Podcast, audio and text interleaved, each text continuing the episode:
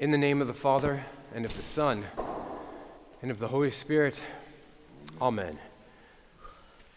Do not weep, for she is not dead, but sleeping.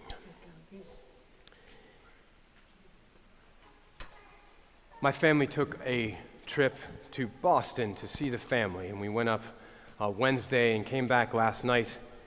And it was a wonderful visit, uh, but there are many things to learn from going up to the north um, at this time of year. The first thing we learned is that it is cold up there. It is indeed, it's cold up there. And tied to that, we learned, this is true, we learned the difference between Fahrenheit and Celsius.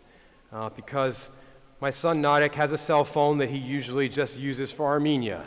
And so he's comfortable with temperatures in Celsius as it is in Armenia, and he's comfortable with temperatures about 38 degrees um, in Armenia. And so when we got off the plane, he said, Dad, why are you saying it's so cold? It's 36 degrees. It's no problem. And I said, Well, that's 36 degrees Fahrenheit, not Celsius.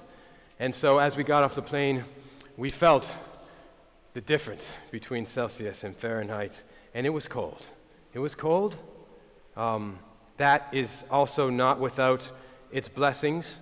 Uh, my mom had her same pumpkin out from Halloween, and it looked like the very day she picked it out there on her front porch. And anyone here in Florida knows that when you have a pumpkin and leave it in the Florida sun for one day, it turns into a disgusting, mushy mess. The second thing we learned up there is that it's dark. It gets dark up there. Um, 4:30 the sun sets at about 4:30. So if you want to do anything and get some sunlight, your vitamin D, you better do it quickly because the sun comes down quicker than you think, um, and that affects your mood a little bit. But even that has a positive part we saw in our family because Nadik and Nora, as they usually do, asked, "Oh, it's can we stay up later when it gets dark out? Can we stay up later? And this time the answer was yes, yes, an hour more, an hour more. And they still went to bed at about 8 o'clock. Everything was just, everything was just fine. So those are the funny lessons uh, that a trip up north uh, taught us. But there's also profound lessons of the soul, I would say, of being in a place where fall gives way to winter. And that's because Going up there reminds me of the seasonal nature of God's creation and of life itself, which you can really lose track of in the one plus season of Florida. Life is seasonal. Uh, we live for but a season, and then we die. And just as the natural world does every year. And the leaves fall, they are all on the ground, the flowers wither, the grass is, is is brown, the ground hardens, there's more dark than there is light. And Armenians, as a people of the northern hemisphere who have always been tied to the land, I think we have this rhythm in our very bones, and it's even reflected in our church calendar, in our spiritual calendar, because the season of the cross, by no accident, coincides with fall and winter. And of course, the cross is the greatest reminder and the deepest reminder we ever have of the passing nature of all things and all people, as well as the hope, the great hope in God's promise of new and abiding life. And so today's reading in that context gets right to the point of the passing nature of all things and the promise of hope for all of us who are here today but gone tomorrow, and that promise is concentrated in just four words from Jesus in today's reading not dead, but sleeping. And here's what happened, I'll remind you. A unbelievably powerful story. Jesus was teaching the crowds when a ruler came before him and knelt before Jesus and said, My daughter has just died. And we learn from other accounts in the Gospels that the leader's name was Jairus and that this was his only daughter, just 12 years old.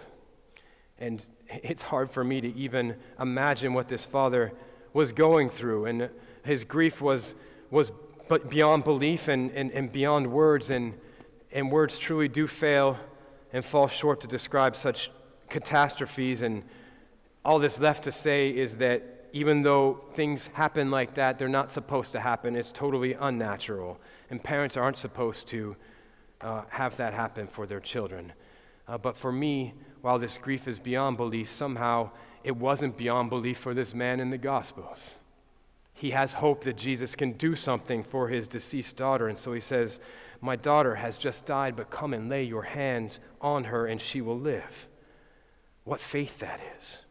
There's something about Jesus that calls forth and prompts this faith in people. And Jesus gets to the house with the dad to deal with the dead, but the mourners, the mourners are in place, but, but Jesus, in multiple occasions, has a way of spoiling a funeral. And he says, Go away, for the girl is not dead, she's sleeping. And everyone laughs at him. But Jesus is serious. The girl is not dead, but sleeping. And so, what are we to make of that today? Because any Bible story is not a Bible story then, it's a Bible story now. And our church uh, tradition gives us a clue, and we say this word a lot, and we'll say it today for Requiem service, of what we call the dead in the Armenian church. We call them Nunjetsial, and Nunjetsial means one who is sleeping in Christ, asleep. And sleep, of course, is something you get up from. And for those who die in the Lord in our day, we firmly believe we're going to get up from that.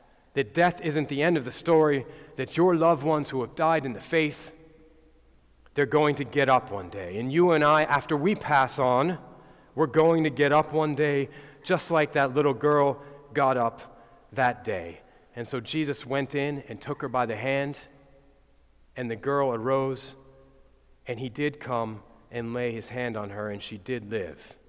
And the part that we often forget to bring us into the present is that our Lord has laid his hands on you and me from the very first day we entered this church at our baptism. And the Holy Spirit sealed our eyes with the sign of the cross and resurrection, and we said, and the priest said, May this seal in the name of Jesus Christ enlighten your eyes so that you may never sleep unto death and on our feet, saying that may this divine seal of God direct your steps unto life everlasting, and you'll never be shaken. And so every week in church, we continue this. Our Lord is with us, even within us, as Jesus says about Holy Communion, that those who eat my flesh and drink my blood abide in me, and I in them always. And so, therefore, as shocking as this story was then and is today, I guess logically it's not totally surprising that Jesus raised this girl from the dead, because after all, it was just a preview of what he himself would do and what he promises. And what he promises for all those who believe in him eternal life. And so, yes, on earth, the natural world dies off as fall goes into spring, and we as creatures here on earth are here for but a season. But just as surely as we know that spring follows the death of fall and winter, we look forward to the rebirth and resurrection of all things and all people in Christ.